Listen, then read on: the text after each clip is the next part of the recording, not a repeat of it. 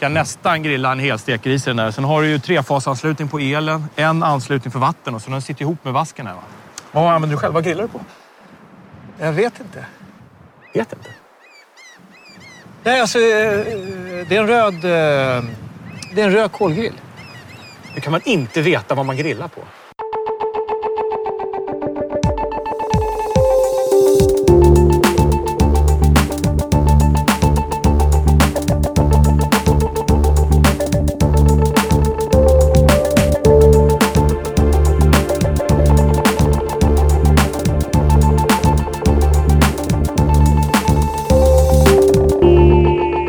Välkommen till avsnitt nummer 13 av Obiter Dictum, podcasten där vi synar det höga i det låga. Nummer 13, ett eh, primtalsavsnitt. Ja, eh, och i all hast där så missade vi ju... Nummer 11. Nummer 11 var ju faktiskt också ett primtalsavsnitt, men i, i diskussioner kring 3D-film och neuromancer och dylikt så... Det var ett väldigt bort. bra avsnitt ändå tycker jag. Ja, jo, Ja. jo det var... eh, jag, jag vill återkomma till det avsnittet för att vi pratade där, jag gjorde ett löfte där ju, som vi glömde bort förra veckan när vi var så upptagna av Ja, Lost-grejen. ja, Och mitt löfte var ju alltså att om Toto inte var återutgivet på det här Super Audio CD-formatet så skulle jag sjunga en Toto-låt. Men det behöver jag inte göra. Nej, du, för du det, hade tur där. det var utgivet, tur, det var skicklighet. Ja, det, var, det var ju ingen högoddsare direkt, Nej. men... Det hade kunnat ha slutat riktigt tragiskt kanske. ja. Eh, men vad ska vi prata om idag? Ja, vad har hänt i veckan? Har det varit någonting i... Alltså det känns som att det rullar på med de här, äh, det, det är Chip to Gaza och det är uh, oljeläckan i golfen där. Sen, Tittar man på Twitter så är det bara en sak som har hänt. ja precis, det, det, det är en annan värld så att säga. Apple hade ju sin Worldwide Developers Conference eh, där de avslöjade lite hemligheter om eh, kommande iPhone-oset. Och iPhone 4. iPhone 4, precis. Mm. Och eh, de, den sociala mediasfären gick bananas. Alla hipsters eh, tuggade fradga av upphetsning i princip.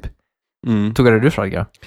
Jag, Du är ju till skillnad från mig en iPhone-ägare. ja, jag satt på eh, lokal och drack Hälsinge rököl. ja, ja Så att jag slapp allt det där. Men sen då när jag på tunnelbanan hem när jag, skulle, när jag tog fram min iPhone för Ja. att och, och se vad som hände på Twitter, då var det bara massa utropstecken och eh, jag- får mig att mm, den gamla rockjournalistklyschan eh, slå bakåtvolt eller gå ner i spagat över hur bra någonting är. Jag tror den är applicerbar i Okej. just det här fallet.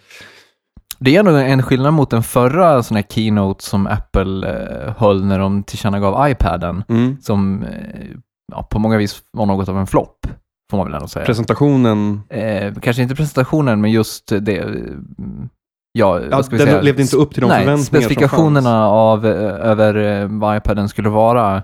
Ändå har den sålt så här lika mycket som jo, iPhone det- gjorde på ett år, på en klart, månad. det är Liksom. klart. Nej men absolut, efter det var det ju faktiskt folk lite kritiska. Så här, ingen USB-port och eh, ingen, eh, ja, ingen videoutgång och, eh, Ingen multitasking. nej, och inga andra saker som man liksom kanske förväntar sig av en sån pryl år 2010. Det, men det, ändå, det känns som att det är lite av Apples grej ändå. Att ha, vad heter det, ganska säga, begränsade produkter.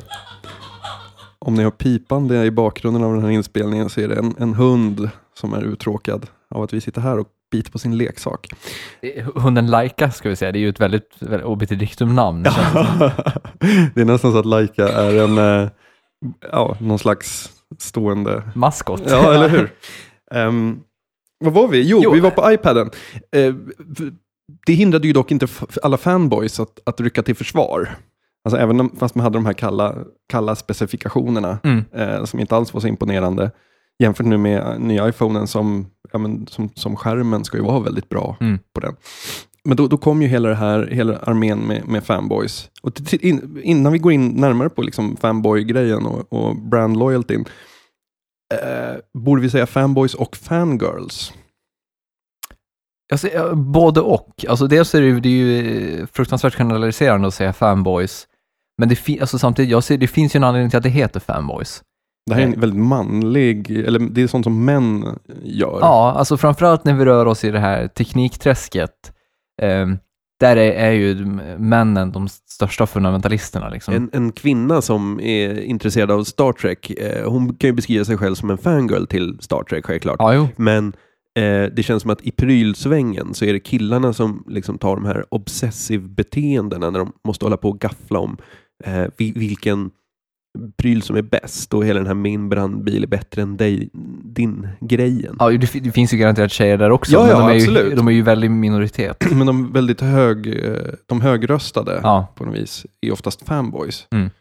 Det går att likna vid beteenden inom andra områden också tycker jag. ja jo, helt klart. Som eh, Brödbakning har ju har brödbakning. vi diskuterat en del. absolut, absolut. För när, när eh, 30-någonting mannen sätter Den sin... moderna mannen. N- när den moderna mannen Ja. sätter sitt surdeg, då är, det, då är det inte bara så här att han ska baka bröd för att äta till frukost, utan då ska han sätta världens bästa jävla surdeg. Sex månader minst. Ja. liksom. ja. Och gärna diskutera eh, dess egenskaper med andra och, och liksom, Gärna ha en blogg. En surdegsblogg är ju Ja. det, det bästa, eller en Twitter.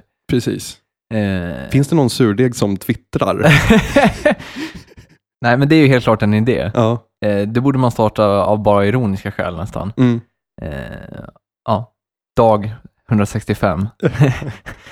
Jag känner att vi är inne på ett så här jättefarligt område där vi pratar om just kvinnligt och manligt. För det är ju givetvis ingen biologism vi sitter och håller på med här i, i, i podcasten. Nej, men samtidigt, alltså, samtidigt så känns det som att man ser ganska tydligt eh, att det finns vissa mönster. Man kanske kan säga att när vi generaliserar så, så kanske det handlar om vilka som är mest högljudda inom Ja, området. Vi säger inte att det är bara. nej, så, nej det, det är nog en, en bra beskrivning. Nej, men anledningen till att, att, vi, eller att jag tog upp den, den frågan om just fanboy-grejen, det är ju att jag kan ju verkligen känna så här att de som verkligen har sådana här pissing contests om, om prylar, eh, i, i alla fall i de, de sfärer jag rör mig i, så är det ju oftast män. Och jag tyckte det var väldigt roligt ehm, avslutningen på ett avsnitt av Solsidan, när eh, en man söker eh, terapi då för sin besatthet av grillen. Mm.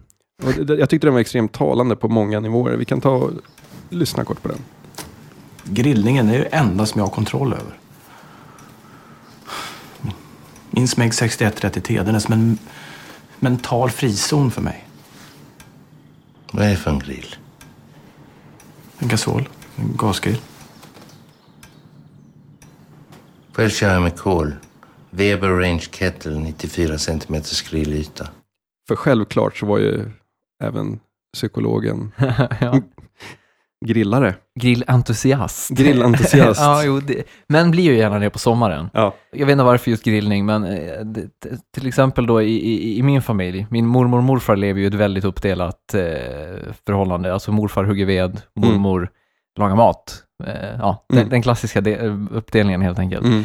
Eh, och morfar vet inte vad någonting finns i köket, men så fort det blir sommar och så fort det ska grillas, då är det morfar som eh, är boss helt plötsligt. Och, jag, alltså, jag tror att det har någonting med eld att göra. Att, eh, eld, är liksom, eld är på gränsen till ett verktyg och därför så är det bäst att man håller kvinnor och barn borta från elden. Liksom. Det är så stenåldersmannen som, som kickar in på något sätt. Men eh, när man ser de här Apple-konferensen, för det var ju ändå där vi, vi, vi var. Eh, de lanserar sin iPhone och folk är så här, de är så lyckliga så de, man nästan ser hur de gråter. Eh, och de är ju väldigt snabba då på att på, påpeka givetvis, alltså kriget mellan PC kontra Apple är ju, Förbi nästan. ja det är ju förbi. Ja. Det känns som att de som har PC, de, det känns som att de inte finns kvar. Alltså de kör Linux eller liksom sitter, eller? Ja, fort- Men fortfarande är ju, har ju ändå eh, Microsofts operativsystem är ju ändå ledande. Jo, för att jag tänker de högljudda. Ja, jo, Jag, jag, jag tänker att vi Ja. bara pratar om de högljudda. ja, jo, jo. Ehm, jo, så är det ju. Alltså det, det är ju eh, det är ju Apple-killarna som, som ropar högst över sitt, sitt, sitt märkes förträfflighet. Liksom.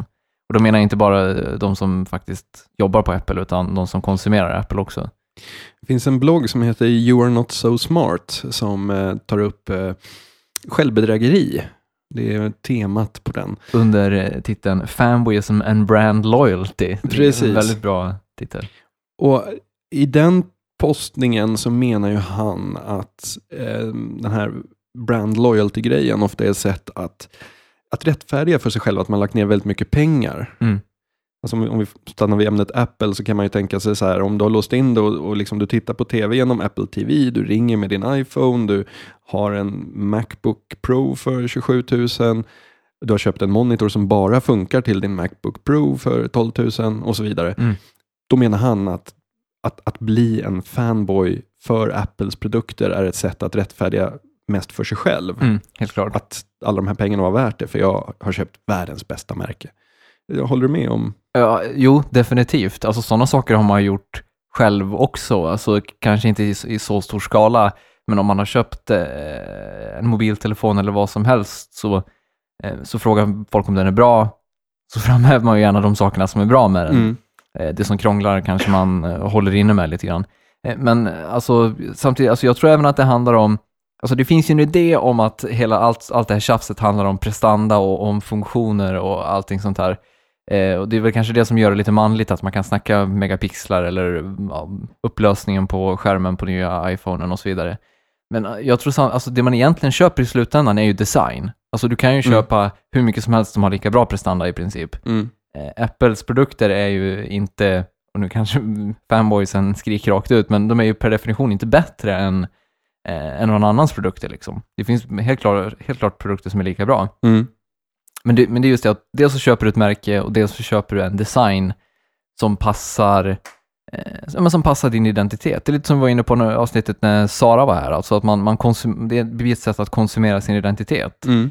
Eh, jag vet inte, hade du några sådana, alltså, när jag, när jag köpte ju faktiskt en Mac nyligen och det var faktiskt mycket för att den var väldigt snygg. Liksom. Hade du samma idé när du köpte iPhone och din Mac, eller? Ja, alltså jag har ju, det, det, ska ju sägas att vi båda har mackar Ja. och eh, jag har även iPhone. Och det jag, det, snyggheten var absolut viktig för mig. Det var den. Mm.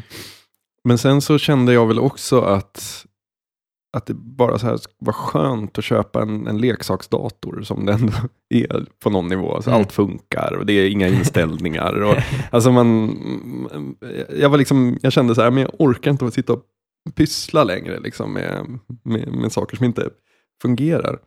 Men du känner inte att du liksom konsumerar en livsstil också när du, när du valde att... Alltså jag är så himla anti allt, så det är snarare så att det som talar emot att jag skulle köpa Mac var livsstilsaspekten. alltså, så att man är ju töntig på det viset, absolut. Men nej, det var absolut, alltså det är nästan så att när jag sitter på ett café och plockar upp min Mac så skäms jag ju för att, ja men du vet. Jag menar jag hade säkert suttit och skämts om jag plockade upp någon liten så här HP netbook också. Men, men, men eh, alltså just det här superklyschan, så här Kungsholmen, latte Mm. och en, och en Macbook. Det, det känns inte bra tycker jag. För att, ja. Men det är ju samtidigt intressant, alltså om man jämför med eh, någon slags, för det, alltså, jag skulle ändå hävda att det finns en- ett starkt drag av identitetskonsumtion i Mm. det här, att man liksom har de här nyaste, häftigaste grejerna och flashar med liksom. Mm. Ehm, och det är ganska intressant där i jämförelse med det som vi pratade om, eh, som har pratat om tidigare då, liksom att du konsumerar filmer, musik, böcker Mm. för att odla någon slags ide- identitet. Där finns det ju ändå nå- något, eh, i brist på bättre benämning så kan vi ju kalla något slags djupare, eh, alltså det finns något mer än bara att du köper själva boken Mm. eller att du köper bara själva skivan. Mm. Eh, Det, det finns någonting där som talar till dig eller som, eh, som du attraheras av.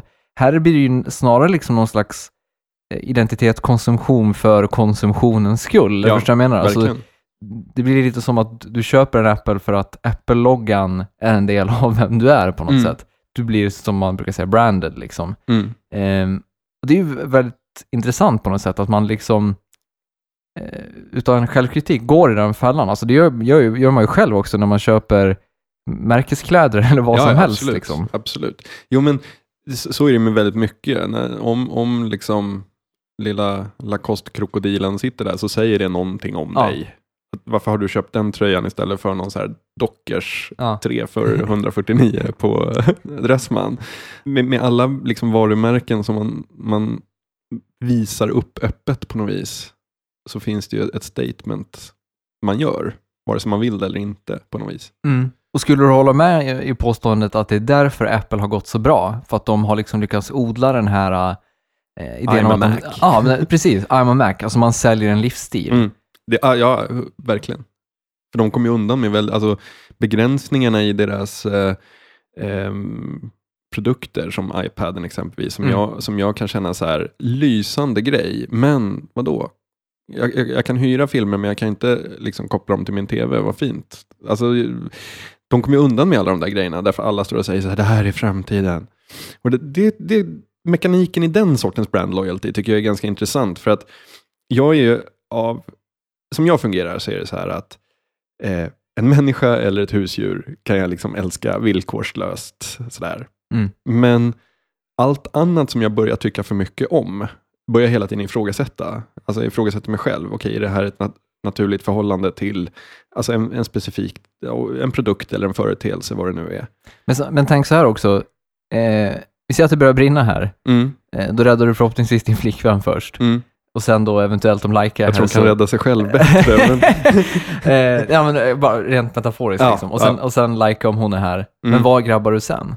Ja, det är ju datorn och externdrivarna. Ja, exakt. Ja, men det, det är det jag menar. Alltså det, det handlar ju dels handlar det om filer, liksom. Ja. men sen handlar det också om att det är ens prylar som Ja, man använder sjukt visst. mycket. Liksom. Men det är faktiskt ett aktuellt ämne, för det börjar ju brinna här i huset idag.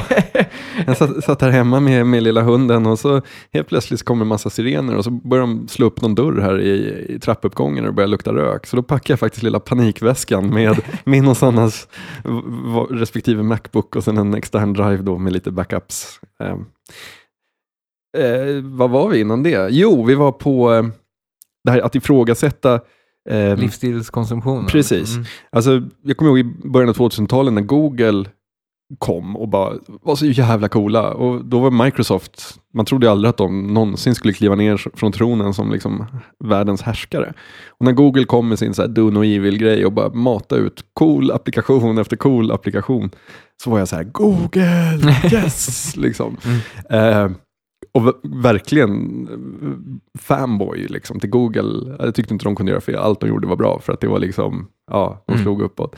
Men sen efter något år eller två så är det ju så här att då måste man börja ifrågasätta och liksom, jag använder jättemånga av Googles produkter nu också, men vad innebär det för integritet och, och, och skyddande av data och så vidare. Jag har Mm, jättestora mm, liksom, åsikter om, om Googles integritetsproblem nu. Ja. För man ser ju på sökresultat och sånt att de trackar vad man gör. Mm.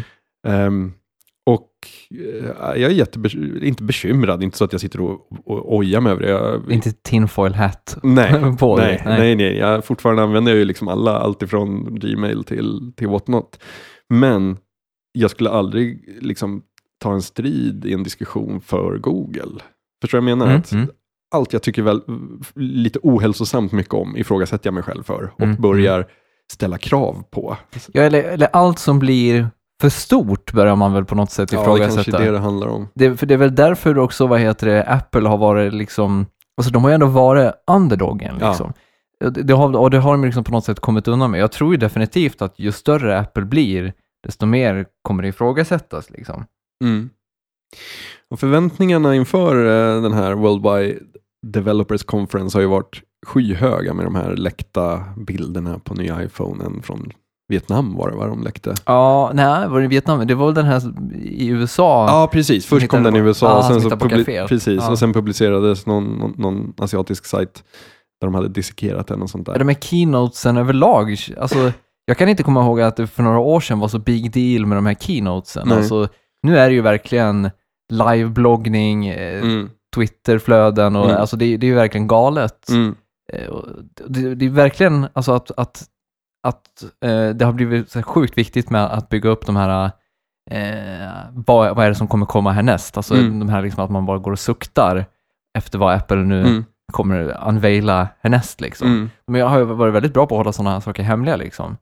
Och det, det är ju fler företag än Apple också, alltså även så stora spelföretag och sådana saker har ju också sina, eh, vad heter det, sina, oftast är det ju på så här E3, spelmässan och sånt, där Microsoft har sina egna. Senast så presenterade Microsoft det här Natal, Mm. deras motion sensor system Just det. liksom. Och det är också så här bara, oh, det kommer komma nästa år, det, ko- nu i Mm. år då, det kommer vara hur häftigt som helst.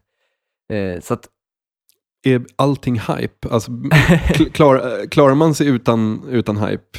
Står det och faller med det idag? Ja, det tror jag nog. Alltså, eh, årets sommarpratare presenteras då i onsdags. Eh, det, bland dem fanns ju han Mikael Dahlén då, eh, som är professor i företagsekonomi. Mm. Han skrev den här, i, i fjol tror jag var den här boken Nextopia, där han skrev om precis det, att vi, eh, att vi liksom lever i en förväntningskultur. Mm. Eh, och han menar ju att det handlar liksom om att vi, vi hela tiden vill ha det bästa. Mm. Och det bästa är hela tiden det som kommer härnäst, så Mm. att säga. Alltså, eh, och det är precis den idén man har om till exempel iPhonen. Ja. Nu kommer den nya iPhonen och jäklar ni vad den har grejer som den andra gamla inte hade. Liksom. Ja. Ehm, så han menar att det bygger på någon slags jättemänsklig instinkt. Jag vet inte om jag är så jätte inne på det spåret. Eh, jag menar nog snarare att, alltså, Det senaste snarare än det bästa. ja, det senaste och sen just det här liksom att företagen har ju blivit experter på det här med att skapa de här förväntningarna snarare Mm. än att de faktiskt finns där från början. Mm. Alltså ta eh, trailers är ju typ exempel. Ja. Du bloggade ju om JJ Abrams teasern Mm. och det är ju liksom ett... För Super 8. ja, det är, precis. Det är just ett mästerstycke i, i precis det skapa förväntningar. Ja. Den, den, den säger, alltså, de börjar ju spela in den i höst och den här teasern som kom visar ju egentligen en tåg, tågkrasch och ja, inte så mycket mer. Men som de bygger upp den så känner man ju redan nu att den här filmen måste jag se. Mm. Eh, och så lanserar de ett viralt spel lite snyggt. Eh, Men, men tycker du att, för jag antar att du också går och får sådana här förväntningar genom att titta på trailers och läsa om kommande saker och så här. Jag vill tro, och det här är säkert också en jättestor form av självbedrägeri, men jag vill tro att jag är medveten om när jag köper in. Förstår du jag menar? Att så här, man, man, man ska gå och se nya Batman-filmen och då så börjar man peppa två månader innan genom att sitta och slösurfa en hel kväll på alla så här Batman-relaterade sidor och läser in sig på karaktärerna och sånt där. Mm. Eh, samtidigt som jag inte alls hoppar på något tåg om så här wow, jag måste ha en ny iPhone. Därför att jag har valt att, att inte göra det. Mm. Så, så jag, jag, jag, tror, jag- jag tror att jag går på förväntningskulturen fast på något så här drygt medvetet sätt. Okej. Förstår du vad jag menar? Ja. Det kan ju vara att det inte alls stämmer. Att jag, att det, att, alltså att jag följer med fårskocken som alla andra. Mm. Alltså, men jag skulle säga att eh, jag är helt med dig i vad gäller iPhones och teknikprylar. Eh, Jag kan känna visst att så här, jo, det kommer bli jättehäftigt, men jag är aldrig särskilt så här, går och väntar. Jag skulle aldrig i hela mitt, mitt, ja, för hur mycket pengar som helst kunna ställa mig i en kö Nej. att köpa en produkt den dagen den kommer, bara för att kunna ha den först eller någonting sånt. Eh, Däremot, någonting som jag ständigt faller offer för är just filmtrailers. Mm. Eh, jag kommer ihåg, och det, det är nog det absolut mest, det värsta exemplet. För några år sedan när Superman Returns skulle ha premiär, Mm. så kom några månader innan en helt fantastisk trailer eh, som visade då, liksom, ja men som, som vanligt, massa klipp i filmen och eh, ihopklippt på ett väldigt bra sätt.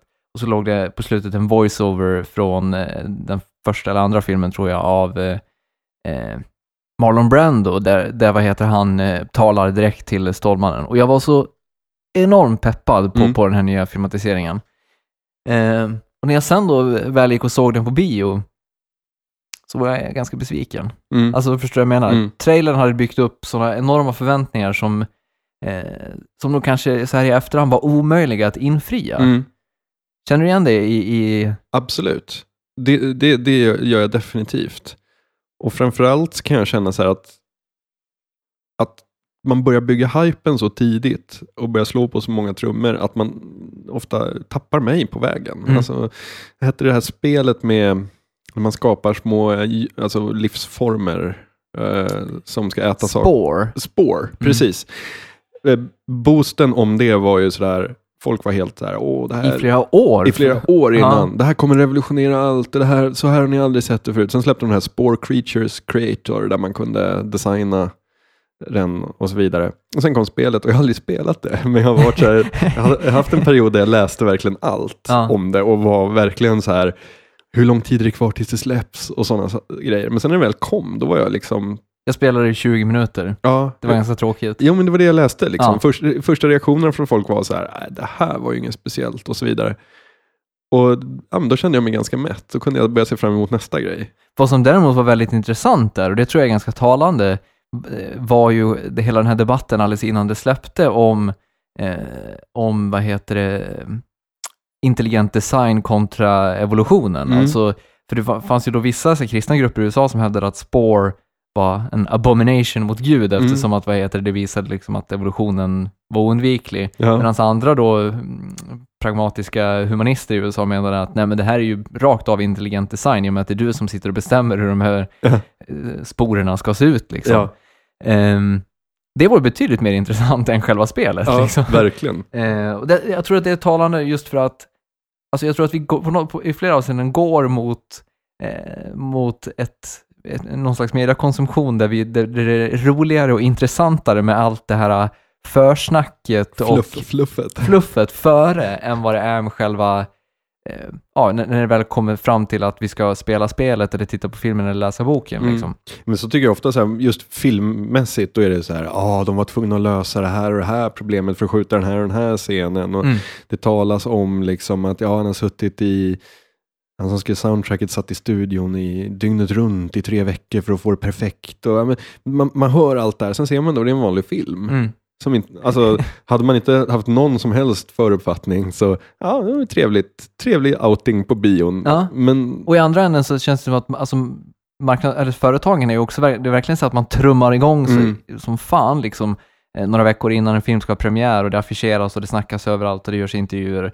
Och sen så fort filmen har premiär, så pang, mm, hör man inte ett knyst liksom. mm. Då är, då är det någonting, då är det liksom nästa grej som ska, som ska, eh, som man ska sätta sig in i liksom.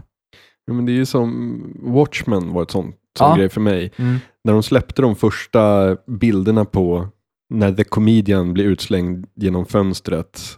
Och den här fantastiska, de släppte ju bara en poster på den och man såg shit, det ser exakt ut som i serien. Och så jävla snyggt. Och sen kom trailerna och man, man var så jävla peppad. Sen satt man där och så var det så här tre timmar, 20 minuter av, nej, det var inte så sprakande ändå. Men däremot så sett om den här i efterhand. Och, och det är en bra, alltså jag tycker det är en jättebra film. Men Mm. där var det verkligen så att, Men jag tror också att alltså, anledningen till att vi gillar de här eh, upp, uppbyggnaden av de här förväntningarna är också att det finns, där finns ett väldigt starkt kollektivt drag. mm, Alltså man gör, det är ju någonting man verkligen gör tillsammans, antingen med, med andra människor på forum eller andra Mm. kompisar i, i det verkliga livet. Så man, man snackar om de här grejerna, man skickar länkar och, och bilder och titta, kolla på det här nu, den nya bilder ur filmen eller vad det nu är. mm, Ehm, men sen när man väl har, när alla väl har sett filmen, eller bara en person man känner har sett filmen, eh, då, rä- då räcker det i princip att fråga, ja, var den bra eller dålig? Ja. ah, jo, den var, den var okej. Ja, bra, då kan vi ju prata om nästa sak som vi kan se fram emot. Liksom. Eller förstår du vad jag menar? ja, Att- ja, absolut. att, att man kan liksom, s- antingen det eller så kan, kan man liksom låta efteråt då någon slags fanboy-grej ta form där man Mm. tjafsar om om det var bra eller inte. Liksom. Men Men- förstår du vad jag menar? Att det finns mycket att göra tillsammans före som inte finns efter. Liksom. ja. Men eh, vad heter det, vad tror du, missar vi någonting när vi lever i, i, med den här formen av förhållningssätt till, till vår kultur? Både ja och nej. Vi missar väl det bra som inte jobbar med hype. Mm. Alltså, ofta så, de, de riktigt stora ögonblicken som jag har haft, de här wow-ögonblicken de senaste åren, det är ju sånt som har kommit från ingenstans och bara träffar en rakt i huvudet. Som man liksom aldrig såg komma. Därför att man kanske inte hade några förväntningar liksom. Nej, Nej. precis. Men vi missar ju också, tycker jag, alltså om man tänker just musik, så är ju ett stort problem att man, och det är ju faktiskt ganska ironiskt inom musiken, att deltagarkulturen på nätet har liksom skapat en hype-maskin som är tusen gånger hungrigare och tusen gånger mer skoningslös än vad skivbolagen någonsin lyckades med. Ja, Här är det liksom så här, ja, det här nya hippa Brooklyn-bandet, som liksom vars första låt blir den stora hypen. Mm. Sen kommer den andra låten och då är det så här, antingen så låter den inte riktigt som den förra och då är folk så här, ja men vad är det här för stil? Eller så låter den exakt som den förra, då är de så här, ja ja, de bara upprepar sig, on to next band. Och då är det fortfarande så här ett år kvar innan det här bandet är redo att släppa sitt album. ja. liksom. eller så är den jättebra och då går, börjar en gigantisk Ja. väntan mot albumet liksom. Absolut. Men samtidigt, det känns, alltså jag har ändå någon idé av att, av att de här um, up and coming banden har svårare att, eh, att leva upp till den här förväntningskulturen. Alltså Verkligen. av, av det du säger, att det är lättare att bara lyssna, vad heter det, bedöma, avfärda. Alltså, Kylie Minogue släpper ju nytt album ganska snart. Mm. Jag är sjukt peppad. Ja, Ehm, och det känns som att det är bara för att jag, jag har redan ett förhållningssätt till Kylie. Ja. Alltså, jag gillar redan Kylie väldigt mycket och därför så liksom så blir det någonting att ha förväntningar till liksom. Ja. Eh, och det är samma sak filmer, alltså filmer har en mycket längre marknadsföringsperiod än vad de här liksom små eh, nya banden har liksom. Mm.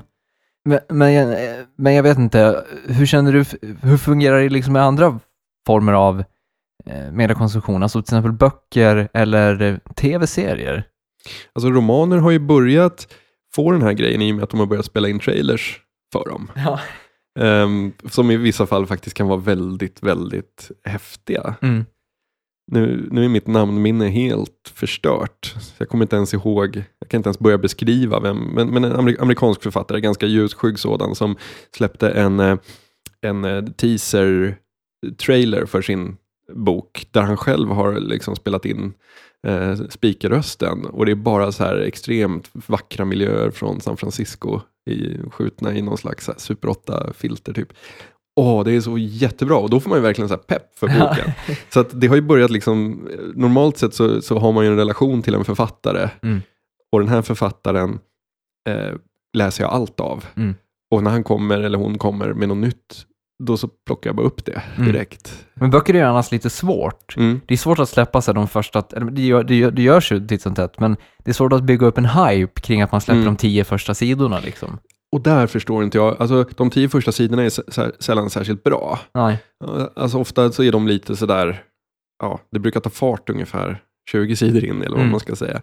Och vad jag inte förstår, det är varför man inte skriver något separat, alltså precis som att liksom, ja, tv-bolagen, ofta de här eh, previously on, alltså de här Mhm. flashback-sekvenserna, de är ju ofta inspelade med scener som inte har funnits i tv-serien, därför att ja, man, man, man spelar in en speciell, speciella scener för just de där flashback-grejerna för att sammanfatta sånt som händer my- under lång tid på väldigt kort tid. Och jag förstår inte varför man inte skriver, ja jag vet inte, en... Fast nu behandlar jag ju litteratur här som, liksom, som om det vore vad som helst. Men Ja. jag tänker så här, skriv en, en, en novell på 300 ord som är lätt kopplad till men ändå inte är boken och släpp den. Jo, men eh, alltså så, även om man gör så, alltså om vi tänker oss en lite mer, eh, eh, vad ska vi säga, utsvävande version av baksidetexten på en roman Mm. i princip. Så alltså, jag tror ändå inte att det går att trumma igång samma förväntningar. Förstår du vad jag menar? Därför att de här sakerna som, alltså de sakerna du uppskattar i en roman Mm. är så sjukt beroende av hela kontexten av romanen att de liksom inte går att lyfta ut. Alltså i en film kan du lyfta ut när Stålmannen får en, en kula i ögat och kulan smular sönder liksom. Mm. Eh, lyfter du ur eh, Madeleinekakan i eh, första bandet av På spaning efter en tid som flytt så blir det inte alls samma, lika effektfullt Nej. liksom. Men jag tänker mig att man kan skriva uh, skriv en kort text om huvudpersonen Mm. som liksom utspelar sig två år innan. Ja, Din det, handling. Ja, ja det, okej, ja. Så att man bara så här, man, man skriver den i samma stil, man sätter upp någon slags förväntan, eller man, man spelar upp en slags, inte en cliffhanger, men Mm. det finns ändå någonting där i som känns jävligt så här, åh, det Ja, här det- måste jag läsa allt om. Det låter som en väldigt bra idé faktiskt. Det, det handlar ju bara om hur marknadsvänliga för- författarna Ja. vill vara liksom. Ja, men speciellt alltså nu när man börjar spela in eh, trailers så verkar ju the playing field vara öppet. Ja, liksom. jo, det, det går i den riktningen liksom. Mm. Och vad tycker du om det? Alltså, jag, jag vet inte, jag är ju lite så här... um, Alltså, jag, jag är också väldigt så här, både och mot förvänt, hela förväntningskulturen. Alltså, dels så tycker jag det är ganska kul att hålla på med det liksom. Mm. Å andra sidan så kan jag känna att vi, att vi missar liksom lite grann med att stanna upp och re- reflektera över det här som vi faktiskt konsumerar. Alltså diskutera i, vad, okej, vad var det vi faktiskt såg här eller vad var det, vad var det vi faktiskt hörde? Eh, för att det är lätt liksom att man bara kollar på det, gör en snabb eh, analys, släpper och sen går vidare liksom. Mm. Eh, och det kan jag väl känna att litteratur är väl kanske på, på något sätt sista utposten, eller förstår jag menar, Mm. som fortfarande kräver det här, eh, det kräver tid att du sätter dig ner och läser och det kräver liksom att du tänker efter lite grann. Mm. Och det kanske vore lite tragiskt att kanske inte beröva det, men förstår jag menar, att, att, by- att Men, men, bygga upp, låta, låta romanen bygga på förväntningskulturer på, på samma men, sätt. men tycker du att så här, ta valfri, ta Kafkas Slottet. Mm. Tycker du att den hade drabbats som bok av om man inför den hade släppt någon kort historia som handlade om någon av de här tjänstemännen i slottet. Inte någon som K någonsin möter, utan bara så här, man sätter upp att shit, här är något byråkratiskt monster. Liksom. Nej, alltså absolut inte så om man, om man ser det som att okej, man släpper den historien och den hör till. Men problemet är ju också att om man börjar hålla på med sånt med böcker, Mm. så bygger man så tar det inte lång tid innan samma så här form av förväntningsgrejer tar form.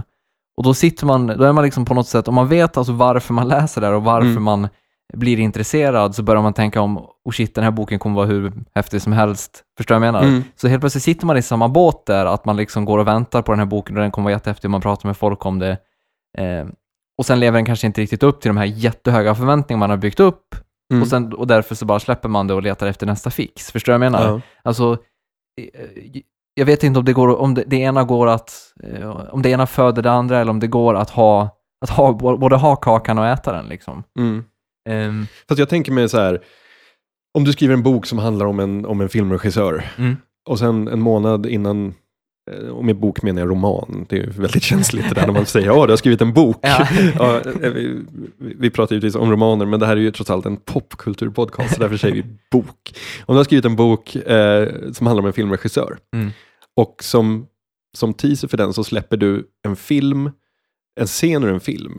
Mm. Ehm, som då är alltså en film som den här regissören sen jobbar med i boken. mm. Ehm, jag är ju, men alltså jag, jag kommer ju också från ett väldigt så här popkulturhåll, men jag, jag tycker det skulle vara en lysande grej. Jag, jag skulle få ett jättestort mervärde av det Mm. ehm, när jag läste boken sen. Ja, alltså jag med. Jag skulle absolut inte ha någonting emot det. Eh, alltså det, det jag på något sätt menar är bara att, ehm, att det kan vara svårt att, att, att låta det bara vara en sak som är häftig och eh, får folk intresserade. Eh, och, och att det inte blir en sån sak som, eh, ja, men, men som, eh, som blir mer än vad själva boken är. Eller förstår jag Mm. menar? Alltså, ta som eh, det, det väldigt stora arget som var kring eh, Batman The Dark Knight. Det var ju större än vad filmen Ja, ja, var i, i slutändan. Liksom. Absolut. Och inte för att de som deltog i arget ble- blev besvikna på filmen, men eh, det, det, det bidrar ju till en sån kultur, om du förstår vad jag menar. Mm. Eh, så att jag vet inte. Alltså, jag, jag, jag, är del, jag är delvis väldigt positiv till det och, lite så skeptisk till vilka konsekvenser det kan få. Liksom. litteraturen är ju väldigt konservativ i det avseendet att så här, men bok, eller romanen är en det är ett personligt verk som alltså står upphovspersonen väldigt, ja, det ska stå honom eller henne nära Ja, på något vis. Och när det är något sånt som är så personligt och så viktigt, då kan man inte besudla det med en plojig, alltså en gimmick nej, lite, grej. grann- lite grann så. Eh, Och jag kan ju känna att, varför inte? ja, det, det är väl lite på tiden att folk kanske börjar luckra upp lite grann. Problemet är, ja, jo, jag, jag är fortfarande så här Mm. velar. Ehm, Samtidigt som jag kan tycka att det är oerhört befriande att så här, jaha, då låg det en ny Bodil Malmsten-roman här på Ja. eh, hyllan och jag har inte hört någonting om den. Nej, precis. Man går in i en bokaffär och det står på nyheter och man läser det.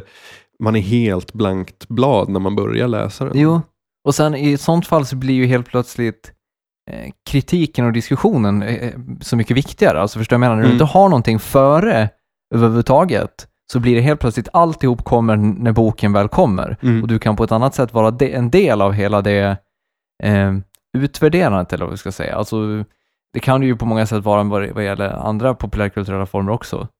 Eh, men men i, i litteraturen så blir, blir det ju verkligen tydligt när du läser liksom recensionen i tidningen och, och sen kommenterar och läser själv. Liksom. Ja, Men det är väl precis av den anledningen som faktiskt både du och jag håller oss undan från all info som finns om Inception. verkligen. Vi har sett uh, teaser-trailern som kom i höstas i typ september. Ja, 30 sekunder typ. Ja. Ja. Ehm, där det bara konstaterat att eh, your mind is the scene of a crime. Ja, Och eh, det är lite freakiga bilder ja, och sen är det stopp. Och så har vi hållit un- hållit undan från de stora trailarna och vi har inte läst någonting. nej, alltså för det, då var det ju snack om att det skulle vara en hemlig plott, eller det Mm. att, att framförallt så var Christopher Nolan väldigt så här, secretive med vad den faktiskt skulle handla om. Mm. Och det, det, jag vet inte, för mig känns det sjukt bra att jag inte har läst någonting om vad den filmen kommer handla om, eller sett någonting. Och jag har liksom mer eller mindre dagligen i min RSS-läsare så är det så här, ja men du vet, new concept art, new trailer, förstår du vad jag menar? Ja. Alltså det finns ju att frossa i om man vill. Mm. Christopher Nolan talks, eh, Inception, alltså, Mm. men det, jag vet inte, det, det, problemet är att nu har man någon slags annan form av förväntning, eller förstår du vad jag menar? Ja. Som man har skapat själv. Ja, Men det känns ändå på något sätt sundare. precis. Han kanske har gått ut och sagt så här, ha inte för stora förväntningar. Här, den är inte så speciell som teasern hintade. Nu kommer vi sitta där och vara ilskna som bin. Ja, Liksom. jo, jo. Ja, vem vet, det får vi se när då? När är det Eh, juli? ja, 20, någon gång i slutet på juli. Ja. Någonting att se fram emot. Absolut. Vi kanske ska börja göra sådana här eh, små teasers för varje Obiter Dictum avsnitt som vi släpper på onsdagen. Det är faktiskt inte en så dum idé. Eh, kanske inte behöver ha en, i alla fall ett Twitter-avsnitt liksom. Eller ett, ett Twitter-avsnitt, eller... Jag förstod ingenting. Nej, men att man lägger upp en postning på Twitter liksom. Ja, eller någon skön teaser-trailer. ja, jag vet inte, kanske något ambitiöst. ja. Men vi kan göra det till nästa gång. Ja, det Ja. kan vi göra. Till nästa gång gör vi. Sen får vi se hur exakt hur eh, lite liv vi har utanför. Men just nu så eh, ser vi dock bara fram emot Även idag når vi fram till postscriptum, vår lilla avslutande punkt här. Eh, Jag tänkte börja med att tipsa om eh, en långt, långt reportage i The New Yorker om eh, Julian Assange. Han som är, jag vet inte hur man uttalar hans namn egentligen, men jag säger Assange. Det låter, det låter rätt Det låter bra. grundaren av Wikileaks. Det är ett reportage där man bland annat får följa med bakom kulisserna när de knäckte krypteringen på den amerikanska militärvideon. Och det är väldigt långt reportage men det är otroligt bra.